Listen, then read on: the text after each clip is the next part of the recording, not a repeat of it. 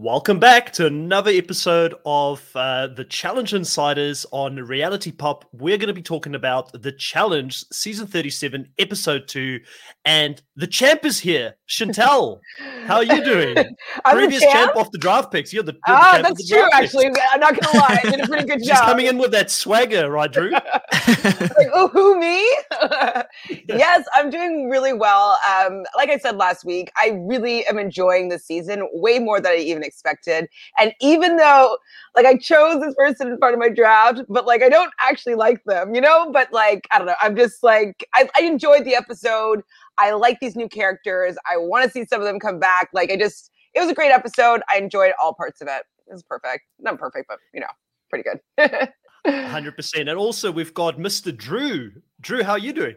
I'm doing pretty well. I think Devin needs to, like, come up with something to cash in with this number one draft pick, because two weeks in a row, he's being stolen like he's a precious diamond. I'm surprised, but you know what? Good for him. Good for him.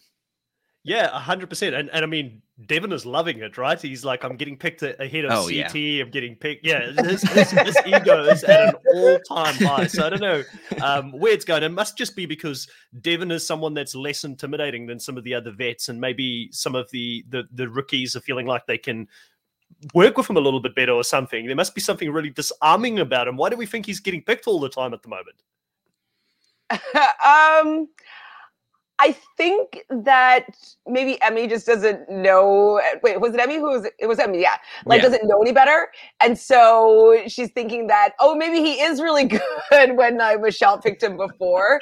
I personally don't think that she was very strategic about it, because if that were the case, I think she should have picked somebody maybe a little bit better and more all around. But I love that he was picked, though. I think it's hilarious. But I think it's worse for him. I think he was in a better partnership with Michelle. I think Emmy doesn't know any better. She tried to fight for immunity this round.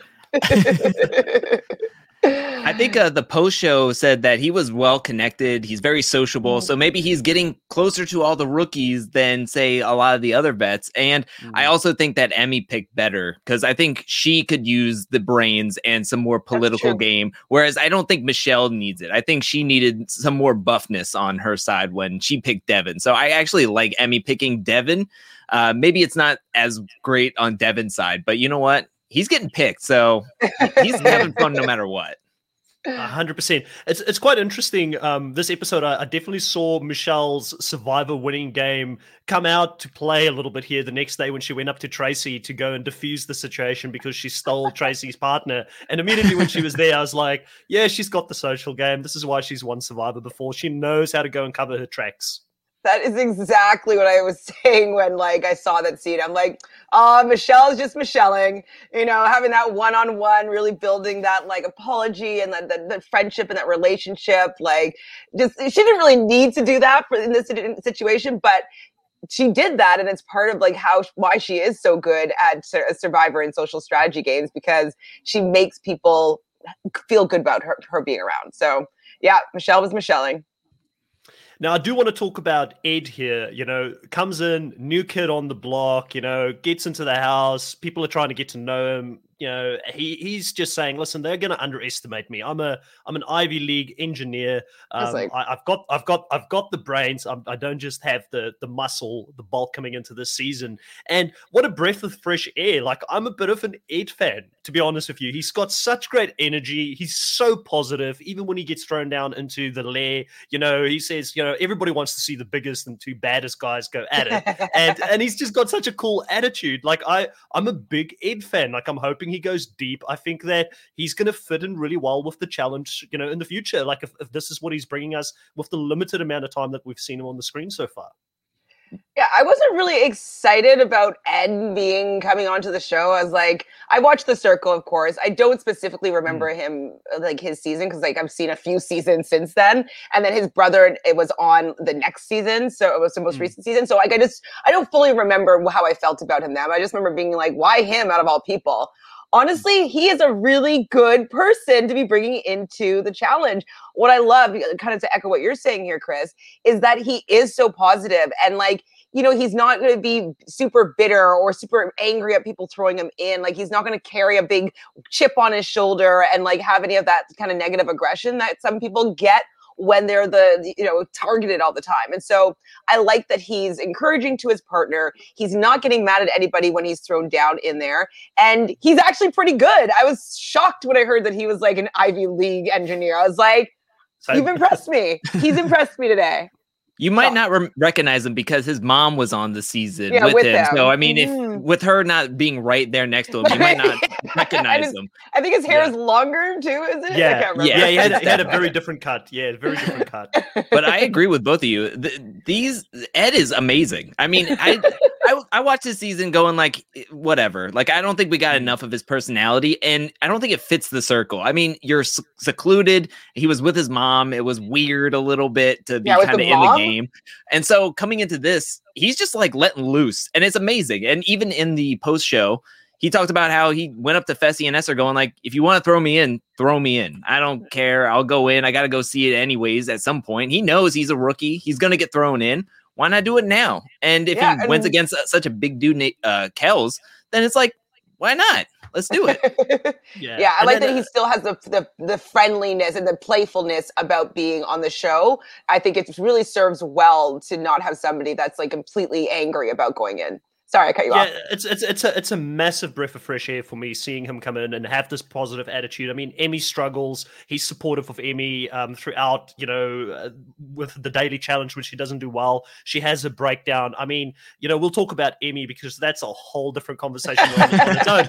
But, you know, the other thing about Ed that we should also take into consideration, when he was playing in The Circle, I remember that season. I remember him coming in. I didn't recognize him. I wasn't sure if he was the younger brother or the older brother because his hair was so different when he came into this one. But I think he's the older brother, and the other guy is the younger one who played the second season. And he came in really late in that season with his mother. So we saw very little of him in that season. Like, he was only on our screens for a couple of episodes at most. You know, I think they made the end because they were so late in the season when they came in. It's one of the things about The Circle I don't particularly like. I'd rather have many people there from the start and get them to cut off because because you've got your favorites from the beginning of the season because they were there from the beginning of the season, opposed to these people that come in very late. So I think all of those things kind of counted against them a little bit. Let's talk about Kels this episode. You know, like, Kels, massive target on his back. I mean, he's such a big player. And to me, when I look at Kels, I feel like Kels is everything that Fessy wants to be. Kels is an alpha. Like, he's a true alpha. You know, that conversation where Fessy goes and talks to him at the club to try and make a deal after he already won the daily challenge, and Kels turning that back on him and saying, that's such a beta move, basically, to come to me and come from a position of power, trying to like strong arm me into a deal here, and I'm not going to take it. Bad social gameplay by Kels, but major alpha energy, right? So love Kels. And he was dealt such a bad hand, I believe, having Tracy with him there in the elimination. I feel like she's a very kind person. I think she's a lovely person, but I don't know if the challenge is for her. And he was handicapped here quite a bit going into this elimination in the lair. Well, I didn't know that I was going to have a crush on Kels, so I understand what Tori was feeling in this episode, or like up until now. I saw him on Too Hot to Handle. I thought he was obviously very attractive, and like, you know, he was a good-looking guy. But on this show, like, his alphaness is so sexy, and like, Fessy has none of it. Like, Fessy, you are totally bang on the money. Like, he would love to have that bravado that Kels have. That just like, A, he's charming, he's good looking, he's taller than Fessy. Love it. He's not like going to cower. He doesn't lose his cool. Go in, right? He's got no emotion. He doesn't have that emotional energy. Like, you know, Fessy gets really emotional when he gets flustered, and that's not alpha. Where Kels doesn't get emotional, he stays cool even when he gets attacked. You know, he says people want to see him lose his cool, but he's not going to give him that satisfaction. Even the way he handled himself in the deliberation. Brilliant. Like, turned it back on Josh, saying, Josh, you're the last person I'm going to tell, or you're the last person's going to know, and you're not a tactical mastermind. And you can see the other vets were loving it, even though they know they have to have Josh's back at this point because there's this rule between the vets. But I love Kels. Like, I mean, this guy, I don't even remember him. I watched Too Hot to Handle the first season. It's one of the few dating shows that I did watch, and I found it really funny. But I don't remember him from that season. He made such an impression on me in the limited amount of time that we've seen him here. Yeah, True. I mean, so sad. with Too Hot to Handle, he was too serious. Like, he was so serious. Like, he wasn't going to kiss anybody. He shut it down when he heard, like, something will cost you money. He shut it down, and then the cameras were like, well, you're not making out with anybody. You're not getting into hot water, and so we're just going to take the cameras off you, which was bad mistake. Also, like we talked about with Ed, that's not the game show for Kels. This is the show for Kels. Yeah. He gives me that, like, old school challenge vibe where it kind of reminds me of like a Landon in personality wise, where Landon didn't go into many alliances. He came into the game. He just wanted to play. He wanted to compete. And that's all he wanted to do. Let's just go. We'll go one-on-one. I'll go into any elimination I have to. And let's just see who's the better competitor. And that's the kind of vibes I got from Kels. It's just like old school. Let's go compete. I'm not going to make deals with anybody. If they're, I just want to go. Let's just go. I'll rip somebody's head off. And it was amazing. Like 2 weeks in a row, we get these like amazing rookies and they're just walking out the door. And it's like, I feel like I want to just have like go into the future, get a couple more episodes or a couple more seasons where they've been on. Cause I just want to binge what they're going to do in the seasons or in the challenge. Gosh, I hope that we get him back on the season. Him and Michaela. I would love to see him back on the show. Totally agree. They're just like, it is really sad that they were gone out so early, but they made a big impression. I can't imagine the producers being like, no, do you know what? I'm going to bring back like somebody a lot less boring. Like they're not going to bring back Tracy over Michaela. You know what I mean? So hopefully we will be seeing them moving forward. And I think that with Michaela being on Aftermath this week as well, I think it shows that she's still maybe liked by the franchise. She also did an Instagram live. I think I saw you in the comments there, Drew, yes. With who was in there? Was it Tracy and Tasha and no, sorry. It was Big T, Tasha, Fessy, and Michaela. And so yes. The fact that she's still kind of in the group and like she's still part of the conversation, I think that bodes really well for Michaela at least having a future. So. Yeah, Sam says he sees most of these rookies coming back in a future season and then also lists almost all of the rookies here. Emmy, Michelle, Emmanuel, Kels, Corey, and also Ed there as well. And Love By You did love Esther this episode, and we'll get into that a little bit later on. Talk about it. Obviously, one of my African queens that are playing this game that I'm going to be supporting all the way, and I'm really loving what Esther's doing so far.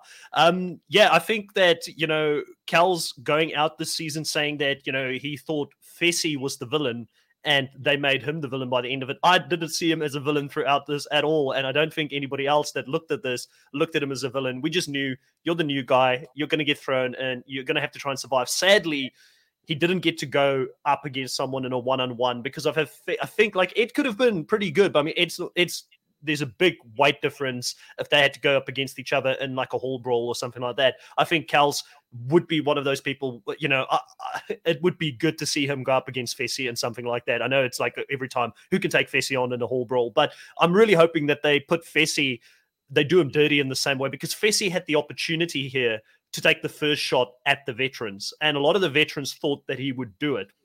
And Fessy used this as an opportunity to say, hey, I'm going to show you guys the olive branch here. I'm not going to throw you into it. You know, there's a lot of people who would want to throw me into it, but I'm going to reach out and say, let's keep this strong, this veteran thing strong. But we all know that this house that they're building, this alliance that they're building is built on shaky foundations. Do we think and on people that want to win. Exactly. Do we think this was a good move? Or, you know, what do you think, Chantel? Do you think that this is going to come back to bite him? Because I've got a feeling it's going to come back to bite him. I think it's going to come back to bite him for sure. I could see like a couple, you know, they'll let it kind of simmer for a couple weeks and be like, oh, thank you so much, Fessy, for like winning this, but, or for like not targeting us. But I can see CT wanting to gain some power and like eventually like sending Fessy down into something where he thinks he's not going to come back out and get rid of Fessy. Like, I do see that being a potential for the future. So it might have bided him some time, not taking that first shot, but, I don't know if they're going to go along with it all the way to the end. I just can't see them not taking the shot when they have the opportunity. I think that this was such a blown opportunity to throw in Kels, who we were talking about is big, is a very physical threat. He's very mental, and I think he has no fear. Like, this is the perfect person to throw in against a CT type. Like, this is your prime opportunity that he's not going to get shaken in the moment because of a legacy or anything. Like, you need to, like, be able to hold on to him and then throw him in when the time was right against CT. I think just taking the shot because you don't like the guy or he's getting too close with Tori or whatever you want to say. I mean, I think it was just a missed opportunity. I don't think that CT would be the first one to turn on the vets just because he wants that protection. With the Vets Alliance, nobody's going to be touching him. So he's going to just kind of, I don't even think he wants to win any of the challenges. He wants to mitigate that. Yeah, even the camera who loves him in the confessionals, love him. He's not getting that many right now. There's so many other things going on, especially Nelson, who I think would take the first shot if he was in power, and he's like, oh, I want to take Fessy. Let's just throw him in, kind of thing.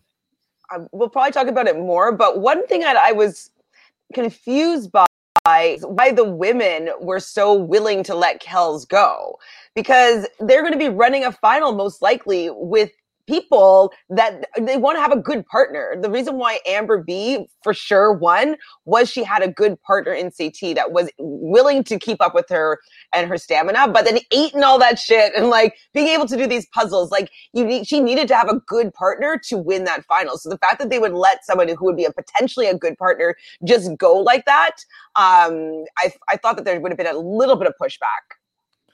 Jessica here says that these vets do not want to win. Why are you listening to Josh for your political moves? And I mean, Josh was all over this episode. Like, I mean, hate him or love him. One of the things, and I think most people hate him or they're somewhere in between. One of the things about Josh is as he's continued to come on the show, you've got to give him credit for making really, really good social connections. I mean, this season, how many people are really coming in here wanting to take a shot at Josh? Because firstly, Josh is not the biggest physical threat to them if it comes to the end of the game. So people don't see him as a threat in regards to trying to win the money against him. But also he's made friends with people that previously used to hate him, like Devin. Him and Devin are working very closely together. We see them playing chess together, talking about the moves. Josh is the one, you know, funny enough, Kels thought Fessy was the one that was telling Josh to go and put Kels out there. But it really felt like Josh is the person at the moment who's really pulling the strings, and Fessy is like his muscle that's in front of him at the moment. I think it's because they would all love to run a final against him, to be honest. It's like, well, why are we going to get out this guy when we know we can beat him in a final? So let him be all messy. Let him take out all the big guys, whatever. He can do whatever he wants. We'll back him up and support him, because if he's here at the end, I don't really feel that intimidated by him. So he can run the final with us. I do want to answer a comment you just said is, why would they let Kels go? And it's because there's no real strategy going on here. The only strategy is survival at this point. I was like, oh, the vets are coming into alliance because they want to win, and the rookies are kind of just like floundering, doing their own thing, maybe listening to their partners. But really, the rookies are just listening to their partners or doing whatever to survive, to not get thrown into the elimination. And then the vets are all banding together so they don't get thrown into an elimination by the rookies, who aren't necessarily trying to band together at this point. So it's just like everybody's just in survival mode at this point. They're still getting their bearings on the game. And I'm enjoying this season, but I think once the vets start turning on each other and everybody is like, let's do this, like, I want to win now, then it's just going to be like, the cap's off. Let's go. Fireworks are going. I'm be excited when that day comes. It's interesting because, you know, there's two of the rookie girls who seem to be sort of awoken and have taken the red pill here, and that is Priscilla and Tasha. Like, those were the only two that said something more is going on here. We're not going to be led in a way where we're going to vote the way that the house wants us to vote here. But they don't have any power. I mean, two people here, and I don't know how well connected they are. It did look like Kels had some good connections potentially with Esther as well. He was pretty confident Esther wasn't going to throw him into the elimination if he could avoid the house vote. Obviously he didn't avoid that, but let's talk a little bit about this partnership of Esther and Fessy so far. Like, I know a lot of people don't like Fessy. I mean, Fessy's coming into this season, clearly he's doing some work to try and clean up his image, and he saw that it wasn't wasn't good in the previous season, and the producers are trying their best as well, I think, to paint him in a different way here. And, you know, he's coming to the show, he's doing Ramadan, which is hard because you can only eat at certain times of the day. He's, you know, he got quite emotional when he said he wasn't sure how he was going to perform this season. You can see him almost tear up, saying he didn't know if he wanted to do this season because he felt he was going to be at a disadvantage. Esther, you know, such a breath of fresh air as well, similar to how Ed has been for the guys coming into the show. Really wanted to prove herself, being the first Nigerian to come and win a challenge on the show here, and just wanting to step up to compete and be a great partner for Fessy, I think has been really cool to see. And I mean, doing that challenge where you've got to throw those bags down to the person in the Range Rover in the bottom, it's not that easy. You're really relying on whoever's in the helicopter to do a good job. You know, like, yes, you've got to catch them, but the person up there really is going to make or break you, in my opinion. It's definitely a team approach, but she was doing really well and she was firing them in. I think Esther, I picked her quite high, actually, when I did my picks. I wasn't sure how she was going to go, but I feel pretty good about that pick at the moment. I think she's a potential dark horse here. And it seems like the producers love her as well because she gets a lot of time in the confessional booth. Well, okay, so with the Fessy redemption arc, I definitely rolled my eyes when they're sitting on the bench and talking about, and he's like being encouraging and like telling her like he's, you know, he's happy to have her as a partner, and then she's like gonna go make him food and he's like, no, I can't, I'm doing Ramadan. So like all of that was like, okay, Fessy, we know that you're trying to improve your image here. And so anyways, I rolled my eyes for that part. I'm happy that he, at least he's aware of how he was treating his partners. And so, you know, if that is awareness, not just like performative, then I can go along with it. And with regards to the challenge, like, I'm very impressed by Esther. I would love to have known how many samba or jewels they were throwing, because they did 30, and 30 was a lot. Some people were getting like in the early teens, and it's like, oh, okay. So they definitely did a great job. I'd love to see how many they had to work with, like, so how many misses there were. But when they won, though, I was just so annoyed because he was trying to act humble, but he always just had this like smile on the side of his face that like, yeah, I'm so good. Like, and I'm just like, Fessy, like, either just go with it, like, be like, yeah, I'm awesome, I'm amazing. Don't pretend like you're being humble here. Like, Fessy. But good for Esther. I'm really happy that she did well. I think it'll be a good motivation for her to do better in the future. And it also will ensure that Fessy's going to be nicer to her for longer. Yeah. Just wanted to quickly add, Love By You is from Nigeria, and love that we've got the Nigerian fans that are also watching the show now. And Tasha is such a big personality in Nigeria. I think we spoke about that preseason, where she's already got over 1.5 million. She's an accomplished businesswoman, strong personality in Nigeria. They obviously both played Big Brother in Nigeria. And I think a lot of people would have thought Tasha, she was more of the superstar on Big Brother coming into this show. I think Esther's got a chip on her shoulder. I think she's come in to prove herself versus Tasha. And I think the reason that we're seeing more of Esther is just by the edit, and I could be completely wrong, I think she's going to go deeper than Tasha. And that's probably why we're seeing a little bit more of Esther at this stage, because Tasha is linked up to another rookie, and I forgot his name. Jeremiah. There we go. So I mean, she's in no way secure at this point. You know, it's still early days, and we haven't really seen much of Jeremiah as well at this stage. Sorry for interrupting you there, Drew. You were going to add to Esther as well. No. I was just going to say that there was two things. One was when seeing the bench scene of them talking in my brain, I instantly was like, are they going to win this week? Are they going to win this mission? And, and also I think going last definitely has a benefit and advantage in these missions. And from seeing everybody else's like run where they're like just chucking it, some people are doing like one-handed catches and they're kind of just all over the place. Whereas you go to theirs and she's just firing them at the windshield. I think what their strategy was is throw them at the windshield. Though it'll be a backboard. Well, definitely can grab. Fessy's tall enough. He can grab them off the windshield and then he can just pack them in, and he can outrun Josh any day. Or Josh doesn't even want to win. Amber was yelling at him from the helicopter. So it doesn't even know that they were even like in contention to do anything in that episode. I don't think they had any form of strategy, but yeah, I think they had the strategy down. They worked well together, and they definitely deserve this win. 100%. Yeah, Amber kind of had like a disadvantage there, not being able to see all the like going last and not getting to see the strategy of that Esther was able to perceive. Sorry, go ahead.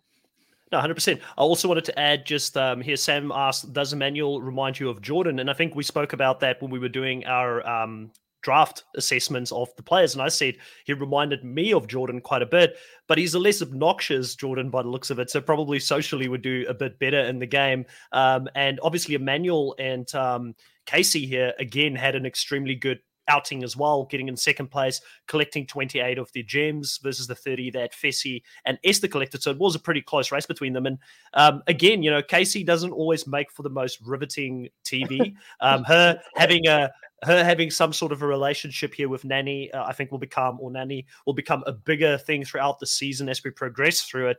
It will probably add a little bit to her persona on this season, but she's not going to be overly exciting, but I do feel pretty good having both Emmanuel and Casey really high up in my team when I chose different people, because they do look like they're going to work well together. And, you know, you've got to take your hat off to Casey, because no matter who she works with, unless it's Fessy, she seems to do pretty well, right? So clearly she's good at working within teams. And I do think that, you know, if Casey gets enough opportunity, she's got all of the right stuff to be a champion. Emmanuel, it's going to be tough. Can he do what Turbo did in his first season, coming in and winning this game? That's a tough ask for a rookie to do, but we've seen it happen before. You know, Amber won hers, but there was a bit of luck involved with Amber's. Turbo was very, very intimidating when he came in, and I don't think Emmanuel has got that intimidating personality at all. I don't think people are going to be afraid to throw him into eliminations at some point in the game. Well, there's in one of the trailer, it might have been the super trailer, that I think it was Devin saying that I don't know who the he is, but I'm assuming now it might be Emmanuel. It's either Emmanuel or Logan at this point is whom I'm thinking. Like, oh, he's come in like the top three in every single challenge so far. So I'm wondering if it is Emmanuel, if he's going to get targeted by the vets soon for being good. So yeah, I don't know if his longevity is going to be there, because I think that the vets might be intimidated by him doing so well. And they want to probably, you know, weaken the guys. Casey who? Who's Casey again? I also say, side note, I didn't notice this, but apparently Logan kept the braids in his hair from the birthday party last week. I didn't notice it personally. Yeah, I saw the braids. Yeah. I will say that Casey and Emmanuel's and also Corey and Bettina, they all went at the same round, and that round confused the heck out of me, because why is Bettina in the car? Why is Corey up in the helicopter? Maybe she doesn't like heights, but that was very much confusing, in my opinion. And then also Casey has played wide receiver in football, so I thought she was going to be in the car catching, but maybe Emmanuel can't throw as well, or they didn't trust his throwing ability. I just thought like maybe the team should have been swapped up from that round. So that's the only thing that confused me in the mission. But 28's pretty good. Oh yeah, definitely. They did great, but maybe. Yeah. Casey gets those one-handed grabs. You never know. Odell Beckham. She was so good at Big Brother. Actually, you're right. In those, she did three competitions where she was just like grabbing things out of thin air. So yeah, you could be right about that. Yeah, I wonder if it came down to the fact that they had to do that run at the end. I'm not too sure how long of a run it was, and they thought, okay, we need someone with some real good speed. If both of us are going to be pretty close to each other and skill set, but I do get where you guys are coming from. You've played in that position, and that's your profession, so you definitely expect someone to go out there. And I mean, if they caught 31, you only need to catch one more, and you win regardless of your time when you run that last section of the course. Okay, so we also have a question here from Jessica. Speaking of Turbo, can we talk about Berna? She's gorgeous, and I do want to talk about Berna because there's a lot of drama in this episode with Berna, and she is gorgeous. I do agree with you, Jessica. You know, Nelson is being a bit messy here early in the season. He's got this relationship, friendship type of thing going on with Ashley. He's coming in, he's saying he's a free agent. You know, Ashley's a free agent as well. They're just friends, but they do like to have fun together. But clearly the communication is not there, because Ashley is starting to have a bit more feelings for Nelson, and it's not being reciprocated by Nelson here. And he's also flirting, and you see it throughout, even, you know, at the celebration, Ashley's saying it's her man, but Berna also comes in for the hug, also celebrates with him. It's just awkward to watch something like this playing out. And we all know, like Devin said, you know, it's not millionaire Ashley anymore. It's meltdown Ashley, because she has more meltdowns than money. This is not going to turn out well for both of them at some point. Didn't you guys ask me last week if I thought she was going to have a meltdown? I was like, yeah, I do think she's going to have a meltdown. I think Nelson loves this attention, even though it's negative attention. Like, he just loves being with fiery girls that are going to be pissed off with, like, his actions. And he's like, I didn't do anything. I was just talking to her. And it's like, oh, you were doing something. Like, he knows how to set these girls off. He dated Angela. They were on Dr. Phil, where they had a very fiery, explosive relationship. So I do think that he really likes these types of dynamics with his relationships. And Berna, to me, seems like she didn't really know what she was getting herself into. Like, just this guy's flirting with her. She's new to the game. Like, oh, I didn't know that you have something going on with Ashley in this way that, like, I'm infringing on anything. She's like, I don't want any problems. So I felt kind of bad for Berna that she was kind of roped into a situationship that has nothing to do with her, really, and that she's probably going to have to, you know, go in now if, like, Ashley wins any power, just because of, like, just the competition factor for Nelson. Oh. Is it Bertha or Berna? Oh my God! Sorry, did I say Bertha, or did you just like joking about the title of like I'm Ashley? Oh my God! No, you're good. You're good. Yeah, I'll be honest. I'm a little disappointed with Nelson because I thought with how last two seasons went that he would come in like more focused than ever. That he would be wanting to like be all in the game, and he is just like lost in the sauce right now. He is just like, whatever, we're doing this, like I'm just going all in on everything else but the game. I think maybe he's getting too comfortable with the All Vets Alliance, and maybe he's just like, was that your first draft pick? That was your number one draft pick. That's my number one draft pick. That's my number one draft pick. So that's why he's looking really good at the moment. So I'm looking so frustrated right now because he's getting lost in the sauce. Speaking of awkward, that awkward when they came back from the bar to the challenge house, and Ashley's telling where Berna has to leave from, like that got me so like, and then they kept on yelling Bertha like over and over again. I was like, this is the most awkward I think I've seen in a while on the challenge of like, you need to leave. She walks one way. No, you go that way to walk away. It's like, all right, I'm done with this scene. Like, let's move on here. On my other draft that I'm doing with my two friends on my channel, I have all these messy characters, and like we have points for like, you know, if there's any sort of kissing or like makeout scenes or like fights, like we're getting different points, as well as like the winner who wins the daily and all that stuff. And like I have everybody on my team. I have Nelson, I have Ashley, I have Berna, like all these Fessy, and so like I gained so much points this week because it was like an actual train wreck with all the people on my draft picks. So I was feeling good about it. Nelson is the MVP of that draft. If like if we're going by messiness, I mean Nelson's number one. Yeah, Loved By You says he's been booed up for a whole though, so let him be. A lot of laughing emojis there. Listen, I think we all love it from a TV aspect. I think it's bringing some drama to the show, and it's going to be exciting to watch. We just don't know if it's gameplay wise, if it's the smartest thing for them to get involved in this messiness so early in the game. I think at some point it's going to come back to potentially haunt him. But Nelson is getting a lot of screen time early here because of obviously this that's going on and the whole thing between him and Fessy. I wouldn't count him out. I think that Ashley isn't going to come for him at this point. She's going to come for Berna, and Berna's the person who's really in a lot of trouble here. And CT even says, you know, there's the one confessional he got this whole episode. He said, you know, like I'm in a bad place because him and Ashley do get along pretty well as well. And he tried to select Ashley for his partner in the previous season because they get along and they've done well before in a final. I believe they've won in a final, haven't they, as a partnership before? So he gets along with her really well. And he's also got Berna, who's his partner here, who he's trying to work with in the game. But we'll know it's going to be fluid. A lot of partners are going to swap and change throughout the season. So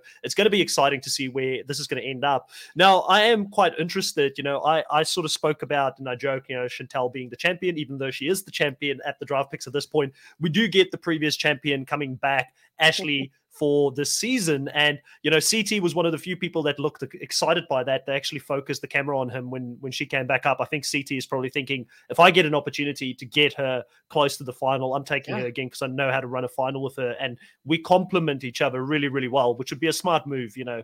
But the rest of the sort of people out there, they're not too happy. And Josh is going to have to do some major work here with Fessy to make sure that Amber doesn't get thrown into the elimination early on in this game. And I think that you know, he is overestimating his own ability to keep Amber in check, because for me, Amber coming into this season, I don't think she's going to stay loyal to that group at all. And I think she's been burned. And I actually love this more fiery, spicy side of Amber coming out. She's been on a season before now. She's won one.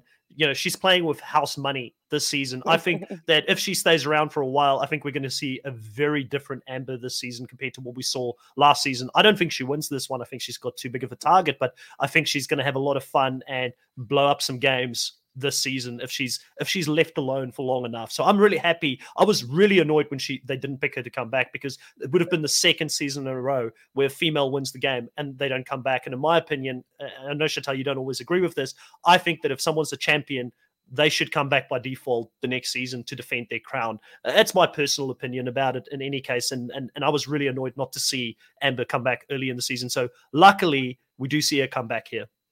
Well, they gave her a sexy entrance. Like, excuse me. Like, I think they're trying to make up for that fact that they didn't have her on as like the first tier of the cast this season.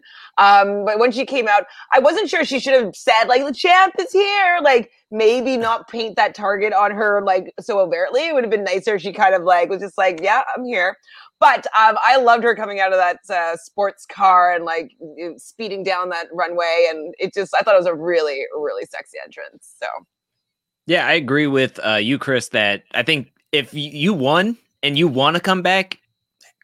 And she has a great attitude. I mean, she's in the helicopter yelling. She's like hanging out and she's yelling at Josh. I mean, she has that intensity, but she's like, I love this game. Like in the first like 5 minutes of like walking into the house. So, I mean, I'm happy that she's back. I think she definitely should have been a part of the original cast. And oh my gosh, like Fessy, seriously, like you look so pathetic when you're in your confessional, like, oh, Amber's here. I don't like her. I want to throw her in. It's like, all right, dude, like calm down. Like seriously, like you're acting absolutely ridiculous. Like all I have to say is I'm sorry. Like it was a game. I played poorly. I'm sorry that you saw how what we're saying about you. We had a stronger relationship with the other people in our alliance than we did with you. I'm sorry that you felt that way. Just say that. And she'd be like, wow, thanks for stepping up and owning your feelings and owning like how you treated me. And, you know, we can move forward, not try to get her out. Like you should want to run a final with her because she's a winner. Like it was very bizarre that how he was taken. And it was another eye roll from me about Fessy this episode. And he'll paint it like, oh, well, she'll come after me. Like after last season, oh, she'll definitely come after me. It's like, whatever, dude. Like she's not paying you any mind right now. She's hanging out with so many more fun people. And making out with Jeremiah probably in the background. I'm not even giving you a second thought, dude. Christina B is asking, is your draft just who wins straight up or do you have points for other things? At this point, you know, still early days with this podcast. We've just done a straight up win, but definitely I think as we continue to do these draft picks, hopefully for future seasons, we'll start thinking about how we can spice it up for daily wins and things like that. I think it would be exciting and probably a little bit more fair than just having one person all out winner takes all type of draft, because you know, some players can be MVPs without actually winning the show. So, but for now, I lost last season because I just by 5 points, like with my other friends, because she had a messier team. She had like Josh on her team or something, and he had a bunch of fights. And so I had the winner, and like I had a lot of other great people, but I lost by 5 points because like he had a little bit more messy. So Jessica saying she disagrees with me, doesn't like the sassy energy of Amber B. It doesn't seem like it's genuine. She's trying too hard. I do think she's trying. Definitely. I got that a little bit from her on it. Because I think with Amber, she is genuinely a really nice person. Like if you've seen her Big Brother, when she was in Big Brother, she was kind of voted out there because she was being too nice to some of the people. And they thought that it was her being flirty and, you know, it became really Caleb's awkward. Caleb's fault, 100%. And it's just because I think Amber, by nature, but just who she is, she's a really, really nice person. And it doesn't come natural to her to be sassy, but I appreciate her trying to be a bit more sassy and bring a bit more spice and personality to the show, because I feel like she knows she nearly missed out on this season, probably because of the fact that she doesn't have an over-the-top personality to begin with. So she can grow into that. I'm not going to, sort of mark points against her for trying to be a little bit more sassy. Also, Kelly says, Gabbo snagged 25 gems in the valley. Did anyone see that? I didn't notice that at all, because Gabbo is an interesting character, saying, he just wants to be on American TV. He saw Jersey Shore, and it is what got him into wanting to be on American TV. And he doesn't look like he's going to take things too seriously, but he said he's got popcorn muscles. But if he did 25 gems, that's not bad. Who's his partner? Does anyone? Nany. Off the top of your head? Nany. There you go. That's why, because Nani's good. Like she's done so many of these seasons now. She's got the experience. It's probably helped him quite a lot in the challenge. He was in that supercut with everybody, like CT and everybody. Just like at one point, they were just going rapid fire and just showing like five teams until Amber showed up, and they just like really supercut that because they were like, it's the same thing over and over again, and none of these teams win. So let's just keep going. Interesting comment here. Lapo says, did you guys see the aftermath? They revealed in the secret vote that CT isn't voting with the vets. Are we shocked? No, CT always does his own thing, right? And this game, it's perfect for someone like CT and even Kyle. Kyle, there's a lot of conversation here about, are we surprised that Anissa has been sort of not been given an edit in the show so far? I'm more shocked by Kyle absolutely getting nothing so far in the show, because Kyle is great at confessionals. And, he's someone that this type of gameplay where you can't see where the votes are going, like he's going to play a sneaky game at some point if he gets the opportunity. I think that's probably just sort of waiting to happen. But with Anissa, we at least see her and Tori and that relationship, and her trying to give Tori a little bit of a heads up as to where the votes are going to go this episode. And Tori knows that she's probably being tested to see where her loyalty is ultimately, either with the vets or with the newbies. And she was never going to have Kels's back in this situation. She needs the numbers. So I mean, I get why she didn't have his back, and it's like, too bad, like, like you got done, but like, I was like, Tori, just be a better friend. Like, you're cuddling with this dude. Like, why don't you work on a plan to maybe save him, or like do something? Like, you don't have to go against the vets necessarily if you offer up another maybe alternative, being like, hey, like I like this guy. I think we're working really well together. I don't think that he's going to come for you, because like if I tell him not to come for you, so like let's use him as a weaponize, whatever it is. Like I wish that she was a little more strategically minded, instead of being like, sorry, you're not a vet, like so like gotta let you go. It's just like, Tori, meh. I wasn't happy that she didn't stand up for him. Yeah, that's the thing, is like, we know that the Vets Alliance is just a short-term thing. It's going to implode at some point. So the person that makes the most connections, especially on the rookie side, and can keep them safe as we go further into the game, is going to be the one that makes it out on top, that can make it further into the game. And so when you have somebody who's never going to say your name or want to throw you in, that's a gem that you need to hold on to and really try to like spin it away to somebody else, deflect, do something else, have a secondary name that could be potentially like disrupting in the game that makes people feared. Just make up some lies, apparently, like Josh does. Like, why not? Just say that they're making deals with everybody. And even when they pull out receipts, it doesn't matter. We just all vote for them anyways. I think that's who's going to make it farther into the game. Because like we said, vets, it's just going to implode. But you need the numbers. You definitely need them. I've got a take on it. I think Tori is playing scared this season. She's had a couple of seasons where she's gone early. I don't think she feels like she's got the social capital to move people at the moment. I think playing scared is not a good strategy for her, because that Vet Alliance, there's so many people that have played so many seasons together now. Like, I mean, the fact that they're okay with Fessy and Casey and Josh consistently coming back each season and having each other's backs, for me, is just absolute craziness. So that they need to cut those three. Those are probably the tightest three in the game at the moment, that are gonna sort of work together and refuse to turn on each other. Amber, funny enough, they look at Amber and like you guys quite rightfully said, Fessy is like, I need to cut her. Amber could be the perfect person for them to bring in. They need those numbers, and to try and make amends with her and get Amber to work with some of the newer players as well, because she's a vet only by numbers. She's only played one season. She doesn't have the same allegiances to the vets. She can work on that newbie group like she did the previous season. It's what worked so well for them that season, is that Amber had the newbies. She was working with them. Another player that I'm probably more shocked by that she's had very limited edits so far, and it does make me worried about how far she's going to go in the game, is Big T. Big T is really good at playing with the the new players every season. And there's a little scene at the end of this episode where they say that Big T is kind of getting called out, playing both sides again, which is, it's kind of her game to play that way. I am worried about Big T because we don't see much of her. There was that really funny confessional at the end where she looks at what's in the lair and she's like, oh, that looks like something she's quite familiar with. And it was really funny, but we don't get to see much of her at the moment in the show.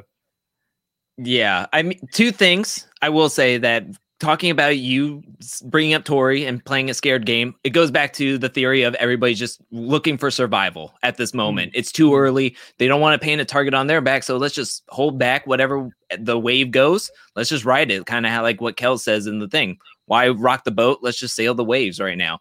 And so that's exactly what she's doing. And there's a thing in the post or the post show where Big T was talking about how she wasn't in this plan at all. Like everybody, I guess, just assumed that she was really tight with Kels. So all the vets who are making this Vets Alliance, but Big T isn't necessarily in the plans or in the meeting room or even let in on the plan going into deliberation. She's just like, oh, well, I was just left out in the cold. What is that going to do for her? Like now her game is kind of exploding with everybody kind of like just putting her in the Rookies Alliance, but there's no Rookie Alliance. And now they're not really holding her into the Vets Alliance, even though she's a vet. So now she's going to be in this like middle ground. And the only person that's like around is Tommy, who threw people under the bus already. So, I mean, I don't trust. Who's she going to trust at this moment? Yeah, I'm feeling bad for Big T. I think it was on the Aftermath that she was saying, she's like, I had no idea what was going on. And Josh kind of apologized to her like, oh, like, yeah, we thought that you were like, you know, and this like, he painted some sort of target on Big T, and Big T actually had no idea, understand why. Like, she's like, why me? Like, why did this happen? And Josh didn't really even give her a good answer as to why it was happening. So this is telling me that maybe Big T leaves the next episode. Like, because, you know, if that's, you don't think? Oh, you won't have I don't it. Want it. I don't want it to happen, but I don't think it's going to happen, but I don't want it to happen. The reason why I think it's going to happen is like, why did it end like with the episode, like with her, like not knowing what's going on and her being worried and I don't know, or like maybe she'll go in and she'll come back out because it just seems like there's something that's going to be unresolved at the end of the season. And so I'm wondering if like she goes out without knowing why she went out, you know? I want to go back to Tori, you know, being this person that everybody chooses, because we've had both Devin being chosen twice and now Tori is being chosen twice here as well. And Ed chooses to go to Tori. Why do we think the newbies are sort of gravitating towards her at the moment? Is it just purely because they think that she is like, I feel like her peak on the challenge, and I could be wrong. Like, listen, if she wins this season and proves me wrong, so be it. But I feel like her peak on the challenge was a couple of seasons ago when she was still with Jordan and he was probably training her like a crazy person. And she looked like she could become that next person, that next female that's going to do extremely well when she was being thrown in elimination after elimination. And she was winning all of them. She took Jenny West out in a hall brawl. Like nobody saw that coming. You know, she looked like she could do pretty well, but for some other reason, I feel like she's overvalued this season by the newbies. And I can't put my head around why that is and why people are choosing her consistently. I think she's talking to everybody. I mean, I know that we don't particularly enjoy Tori, but I think she is making social connections with the rookies. I think she learned from the last season where like calling them layups and all that stuff, how powerful the rookies actually can be. And so I think that she's paying attention and being friendly with them. She's being friendly with Corey. And so Corey wanted to choose her because like they kind of got along really well. And I'm sure that like Ed has a great personality. I'm sure like Ed and her were laughing about things together. And so like, oh, like she's strong. We get along, like she's a vet, like let me go with Tori. So I think that she's doing her job as like building certain friendships with some of these rookies, and that's why she might be strong and friendly with them that they're picking her. I think now definitely the social game helps out. I think a lot of people put a lot of emphasis on a rookie season, and I think that's just like she's able to ride that wave all the way up to now. And I think a lot of people put a lot into that. She also made the finals very recently in 34, probably her social game, but also being a part of the official challenge podcast, people look at you differently. They're looking at you like, oh, you're in with the challenge. You know, the challenge history, you're you know, all the social cues and stuff. You must know something more. That's why you're on the official challenge podcast. So I think a lot of people are putting a lot of weight in that as well, but it's probably also the social game. Her and Ed probably hit it off the best out of everybody in his short time there, and he just decided to go with her. It makes sense. I think for me, it's quite interesting. You know, they end up putting a bit of a death threat on another group here as well, because if you steal these veteran partners, you also, at the same time, you're potentially tanking to newbies their games who are attached to these veterans. And it could also be a case of them having stronger relationships with other people that are out there. Like we know Emmy and Emmanuel is pretty close, for instance, you know, and she probably would have said to Ed after that, don't choose, you know, Casey, for instance, because that could put Emmanuel in a bad spot. So there might be some more strategy going on there as well when it comes to that, because Michelle and Coriel, they're going to end up being together at the end of this episode. They're a new partnership now moving forward in the game. And we know that that's just the target that's ripe for the picking now. It's the worst thing that could have happened to both of them being partnered together. They're a team, like Coriel says, that have already won in the elimination one round. So, you know, putting my sort of tinfoil hat on or looking into the future here, you know, I can see the whole Tommy and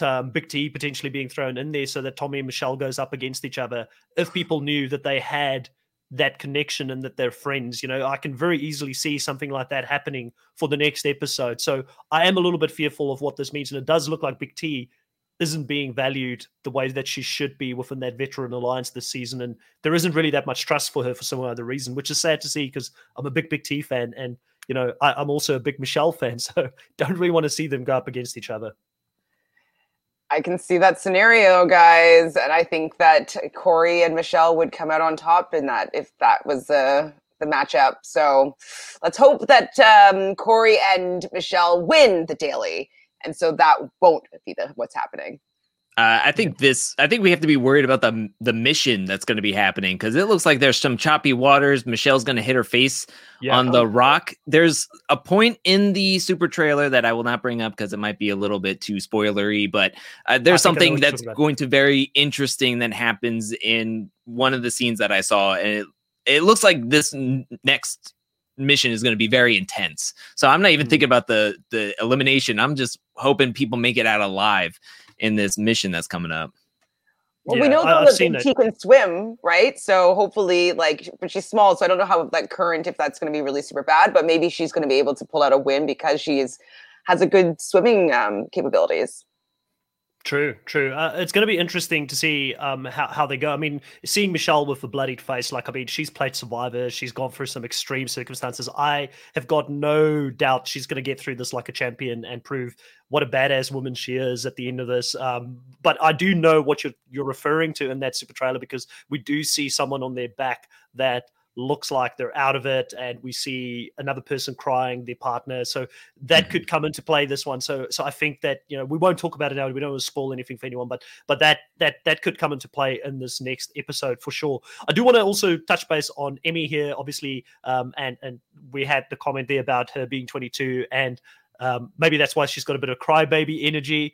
I think for Emmy, she's an interesting character. Like, I mean, I knew after episode one she was going to be in big trouble for the move she pulled and outing the rookies. I just didn't know if there was that much value in outing the rookies and becoming such a vocal person. I don't think she can help but be very vocal and be that loud character that she is. And I think it's great for the show, but I really am fearful for Emmy in this game. I don't think Devin will want to be attached to her for very long in the game. I think she's someone that he's going to struggle with. He's going to try and probably blindside his own partner, because they can do it. You know, they can vote people in individually. I think Emmy is another person. She's not going deep into this game. I think she's going to be a fighter this season. She might win a couple of eliminations, because even though she's got this crybaby energy, she seems to get really focused when she's down there, and to have big match temperament like that, to go in there and get it done when you need to get it done, that counts for a lot. So, but yeah, like I said, I don't think Devin's going to want to be attached to that for very long. I love her calling Mr. TJ. I mean, Mr. TJ, I think it's so cute. She is a little bit, you know, overwhelmed, and it's coming out with tears and like, you know, not feeling like she's good enough and all that stuff. So that's a bit of age and being like, that's a lot that's going on this show. Like, it's for a lot of money. It's on TV. It's with all these people that are older than you, and you're having doing something that you've never done before. So I can see it being really overwhelming. And so I am really happy that she was able to, at the end of this episode, go into the lair and actually come out with a win. So hopefully that's going to give her some confidence that maybe she's not going to be so scaredy cat about everything anymore. And she's going to go down and be like, Mr. TJ, like, I got this, and have a little bit more bravado. Now, guys, have we missed anything before we go into the cast and look at the draft? Is there any big talking points that we haven't sort of addressed? And while we think about this and go into the cast as well, for those that are in the live, throw a couple of questions our way for the end of the episode, and we'll go through them in a bit of a speed round for you. Is there anything we missed? Anything that stand out? I think we've spoken about all of the main talking points. Yeah, so I think we're good. I think we'll go into our sort of picks here to see who we lose. So I've already gone, Chantel, and replaced Laura for you. Thank you. With Amber. Lauren. Yeah. Lauren. Yeah. So what a great, you know, addition to your team, even though she's in that last spot, you know, such a great addition to have in that last spot. I don't know, like I said, I don't know if she's going to win, but I think that she will have a good season. She's got a massive target on her back. I mean, if her, you've got, basically on both ends, you've got the last season champions, you've got CT right at the top, and you've got Amber right at the bottom there. So a great sort of addition. Do we know why Lauren was disqualified from the show at all? Was that ever addressed? It was never addressed by MTV or her, but she did do an Instagram live, and she denies that she did anything wrong. She said it was alleged that she made some racial remarks towards Anissa, that a lot of the people said that she was very loud and boisterous in the parties, and allegedly a lot of people heard her say something, and before they could check the tapes, MTV just decided to pull her and deactivate her because, like, they're not gonna play around with this. They're not gonna take their time. If you're talked about doing something or alleged to doing something, they're just gonna pull you. So they just pulled her, and they called an audible and brought in Amber. That's what I read. What a shame. Like, I mean, you go up and play a game such as this, you know you're going to be on the big stage. There's cameras everywhere, you know. Like, what's the game plan here? You know, like, how much of an idiot do you have to be to go out there and make racial remarks on a show such as this? I just don't get it. She was from the UK, right? If I'm correct, she's from the UK. She lives in LA. She was on Love Island season 2 of the US. And she's just a questionable person. It seems like she's clout chasing for sure. When she came off the S season of Love Island, she met some guy, Garrett, at the airport, and they started dating and posting gazillion pictures, Instagram stories, etc. And then on this season of F-Boy Island, Garrett was on this show, and apparently he had a girlfriend, but he didn't have a girlfriend. And so on the show, they called Lauren to get them to know whether or not they were together still and if he was a good guy. So it looks like she's trying to find any avenue to get on TV a little bit more through reality TV. I don't think she was there to actually win. I think it was just for some publicity, some clout. 100%. Okay, well, we only lose one player here this round because Tracy was never selected by any of us in the beginning of the season. So it looks like we were pretty much bang on the money in regards to our assessment there. Like I said, she seems to be a really nice person. I don't know if the challenge is for her, though. Like, she just seems to be too nice, and I don't think we see her back personally again. But also, sadly, we are going to lose Kels here this round as well. And he is someone that I really want to see come back and play the show again and have another shot at it, because I think he had a lot of potential. Oh, how annoying was it, in that elimination? Because he couldn't do anything about it. Like, he's super big, so I don't think she would have been capable of flipping that screen that he would have been on up and down. So it had to be that Kels was the one that was navigating whatever that board thing that she was on. But the fact that she couldn't do it, and she kept on pulling up the thing, and people were like, no, hold the box, not the magnet. And she just kept on just pulling the magnet and allowing her damn cube to drop. I was just like, yeah.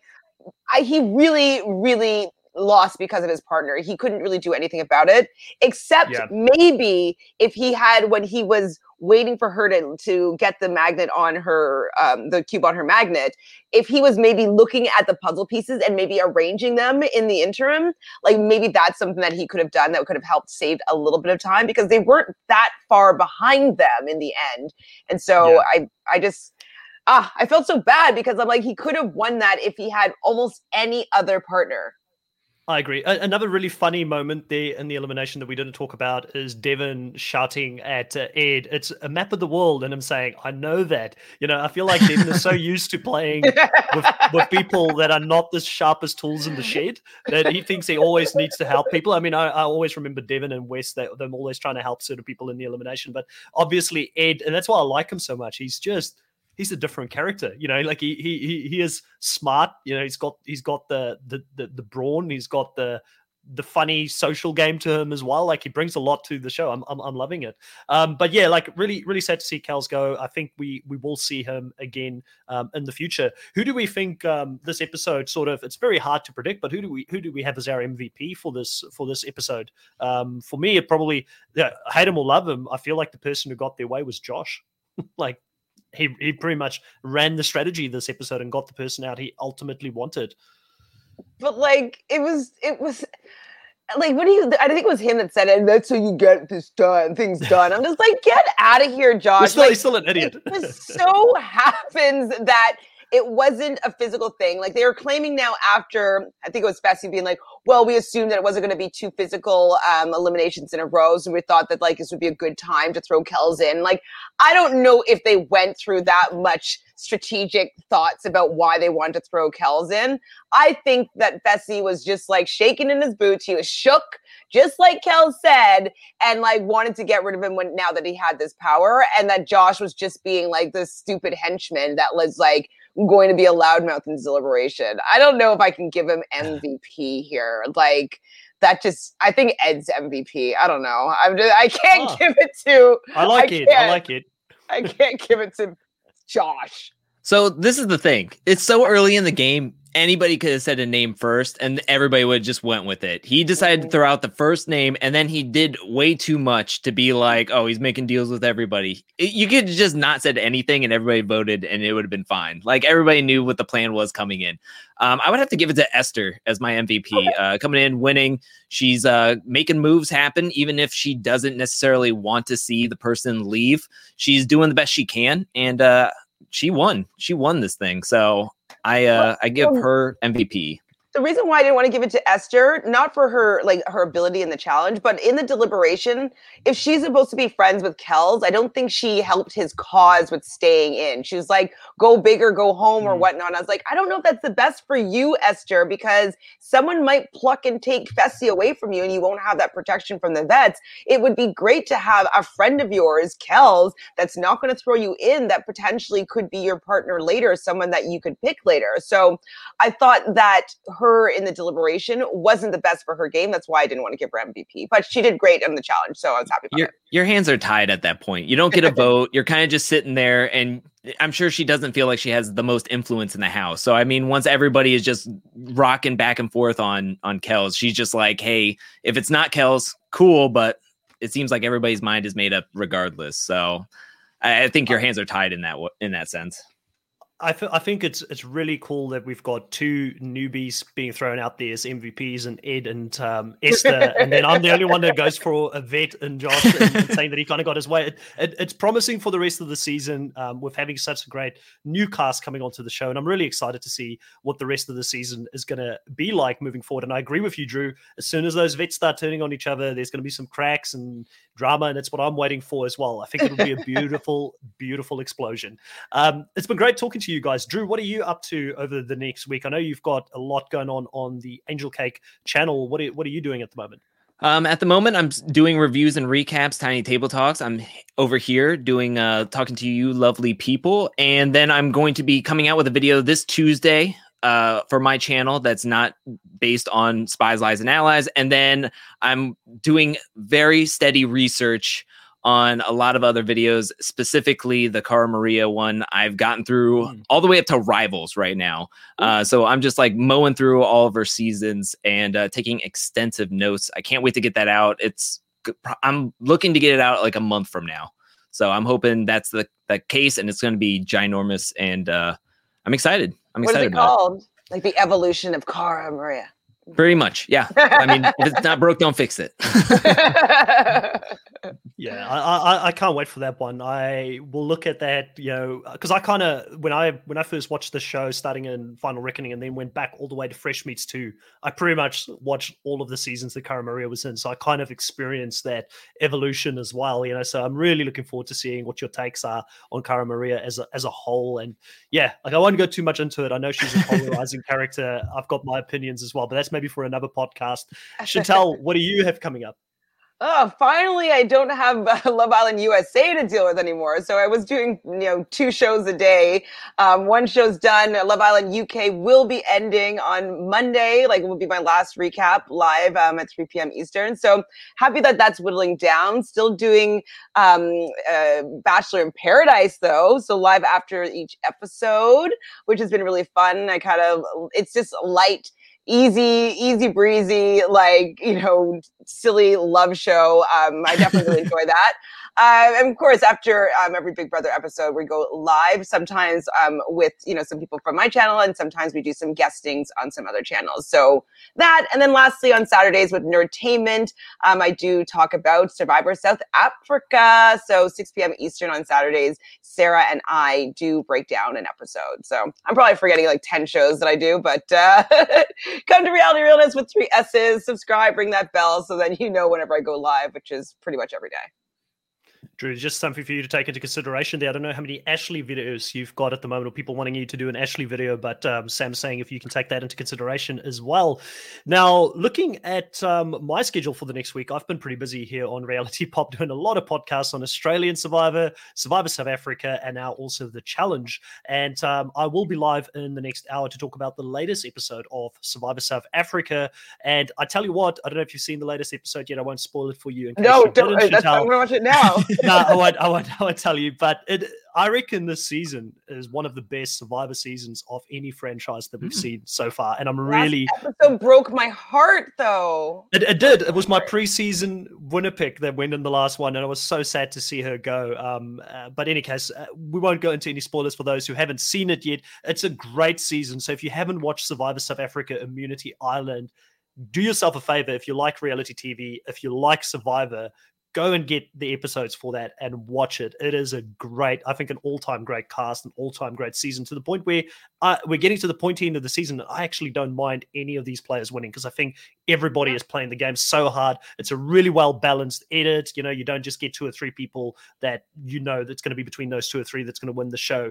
It's really hard to predict who's going to go all the way and take it. So I've really been enjoying that. So we'll be back live in an hour to talk about that. Tomorrow we'll have the interview with the latest evicted castaway as well, and then we will have on Wednesday this coming week, Tuesday over here in the US, we'll have the next recap for week 6 of Australian Survivor, which has been a pretty interesting season. If you think that the US has got a lot of twists, Australian Survivor has said, how can we 2 times that this season? And I don't know if that's a positive thing or not, but there's a lot of twists being thrown into that season as well. It's been great talking to you guys. I'm looking forward to catching up next week, same place, same time, at 8 p.m. Eastern Standard Time, to talk about The Challenge, or The Challenge Season 37, Episode 3. And thanks for everybody that was here in the live. We really appreciate you being really active and asking a lot of great questions. And we'll see you next week. Bye. Bye.